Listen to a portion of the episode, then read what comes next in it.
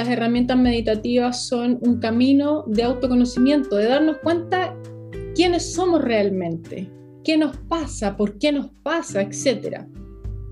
Y ha habido un tema que está siendo bastante recurrente en sus preguntas, por eso que lo quiero tocar el día de hoy. Y ese tema es el estrés, el gran y famoso estrés, ¿no es cierto? Que de alguna manera eh, compete a la sociedad. Y en los primeros días hablamos de que nosotros como seres humanos nos hemos alejado de la naturaleza y esto ha significado que ocurran muchas cosas en nuestras vidas. Eso ha traído o ha arrastrado ciertas cosas y conductas de nosotros que realmente no son naturales y que son producto de la civilización. Una de esas cosas es el estrés, porque hoy en día los tiempos versus las civilizaciones más antiguas o los tiempos más antiguos, que estaban más conectados a la naturaleza y al mismo tiempo estaban menos drenados, al mismo tiempo estaban más fortalecidos y además estaban menos expuestos a distintas cosas. Nosotros hoy día en estos tiempos actuales estamos sobreestimulados en muchos ámbitos de la vida y eso ha significado para nosotros que vivamos estos momentos de estrés.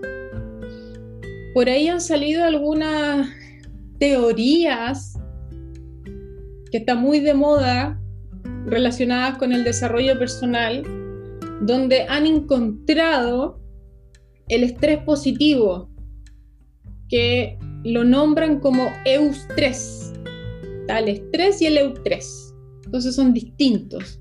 Uno es negativo y uno es positivo. Y la verdad es que el estrés es uno solo. Es como la inteligencia. Algunos la dividen, inteligencia emocional, no sé, y así distintos tipos de inteligencia. La inteligencia es una sola. La inteligencia compete a todas las áreas la emocional, la cognitiva y todo lo demás. Entonces, estamos expuestos a todos estos estímulos que llegan día a día, sumado que la tecnología nos hace vivir vidas estresantes porque estamos constantemente, por ejemplo, frente a una pantalla. Si no es la consola, es el computador, es la televisión, es el celular, pero vamos cambiando de una pantalla a otra. Y eso es bastante nefasto, porque nosotros como seres naturales estamos hechos para estar en movimiento. Y esas rutinas nos impiden estar en movimiento. Cuando uno no hace lo que es natural, uno empieza a drenarse, uno empieza a apagarse y uno empieza a debilitarse como especie. Y es lo que nos pasa hoy en día mucho con toda esta sobreestimulación, además de la sobreestimulación de la información.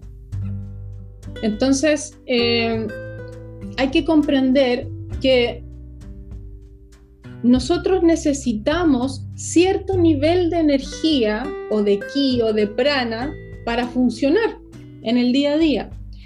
Y necesitamos cierto nivel de energía para poder responder ante lo que trae la vida.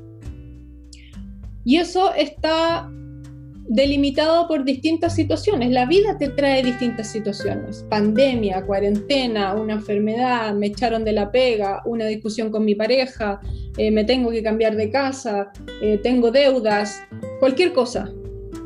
Y esas situaciones, como ustedes ya lo saben porque lo hemos hablado, nosotros como seres humanos las interpretamos.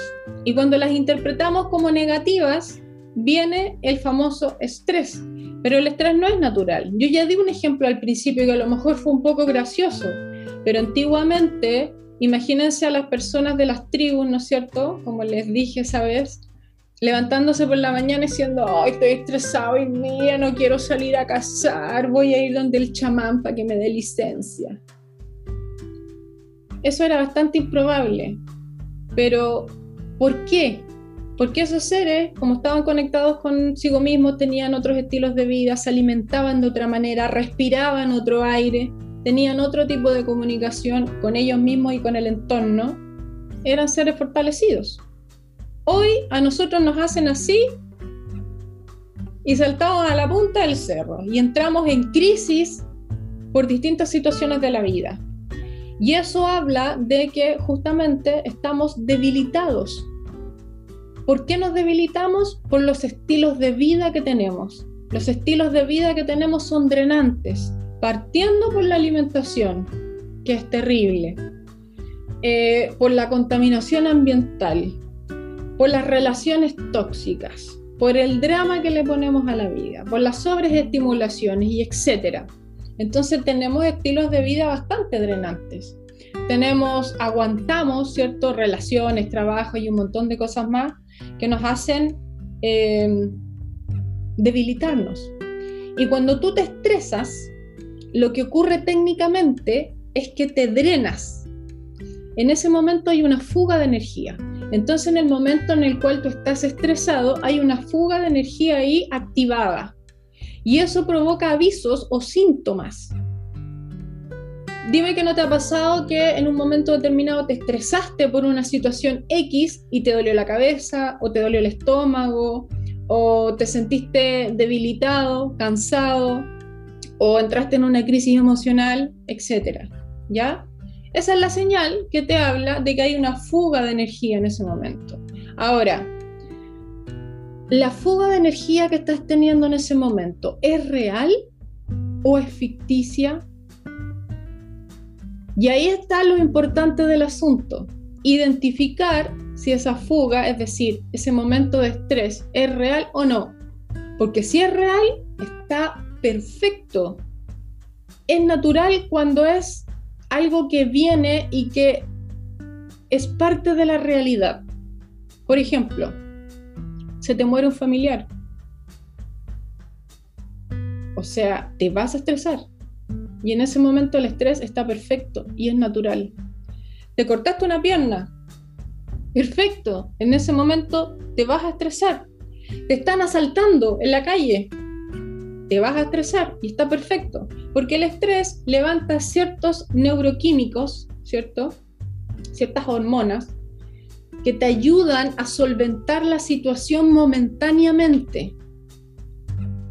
En ese sentido, el estrés es una herramienta. Porque, por ejemplo, si te van a atacar y tú te estresas, se va a disparar la adrenalina, se va a disparar el cortisol y eso permite que, no sé, salgas arrancando, por ejemplo. Y está bien, está perfecto. El tema está en que cuando ese estrés es ficticio y no es real, te afecta. Y como comúnmente vivimos en situaciones ficticias, ilusorias, estamos constantemente estresados. Y el cuerpo que somos no es capaz de lidiar con ese estrés constante y se empieza a debilitar y a quebrar cada vez más. Nosotros como seres humanos podemos resistir situaciones de estrés cada tanto, pero hay muchas personas, incluidos varios de los que están acá, que viven en una situación de estrés constante, viven estresados, viven en el fondo drenándose con esas fugas de energía, desequilibrados. Entonces, estamos atados a estas situaciones de estrés ficticias que vienen de dónde? De nuestra interpretación de las cosas. Otra vez, un tema que ya hemos hablado varias veces. Son cosas ficticias inventadas en relación a que son interpretaciones. Estar en un estado de estrés permanente es señal de estar debilitados. Entonces, no hay que hacerse la pregunta o decir, ya, ok, voy a ver cómo salgo de este estrés. No se sale del estrés, eso no existe. Lo que sí existe es fortalecer el ser. Y cuando la vida te traiga esas situaciones difíciles o complejas, puedes resistir, puedes ir al embate con esas situaciones específicas que te pasan porque estás fortalecido, no te botan, te duelen, no quiero decir que no duelan, te afectan. Por supuesto que te afectan si eres un ser que percibe. que no te afecte nada quiere decir que eres un ser que no percibe nada. Entonces está bien que te afecte, está bien que te duela, pero no que te bote, no que te convierta en una persona que en ese momento está estresado. ¿Se entiende? Hay una diferencia ahí.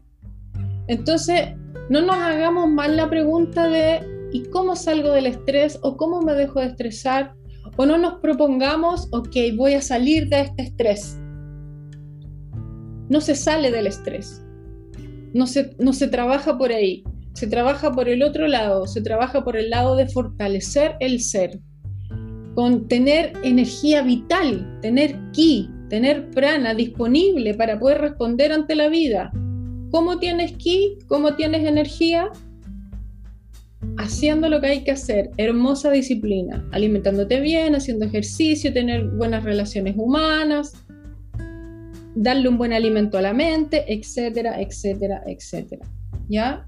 Y el primer paso es poder identificar a través de la observación, lo que practicamos en la meditación de ayer, observar sin juicio lo que me está pasando en ese momento, darte cuenta de que te estás estresando y preguntarte, ¿qué pasa que me estoy estresando? ¿Qué estoy interpretando? ¿Es una situación real de estrés? ¿O yo le estoy poniendo más de la cuenta? ¿O yo lo estoy llevando al nivel del drama? Porque como dijimos en uno de estos días, el dolor es inevitable, pero el sufrimiento es opcional. ¿Ya? Entonces, parémonos a observar eso que nos está pasando. No es natural estar estresado por la vida. No es natural. Para que lo tengamos ahí como alarma de conciencia y en consideración.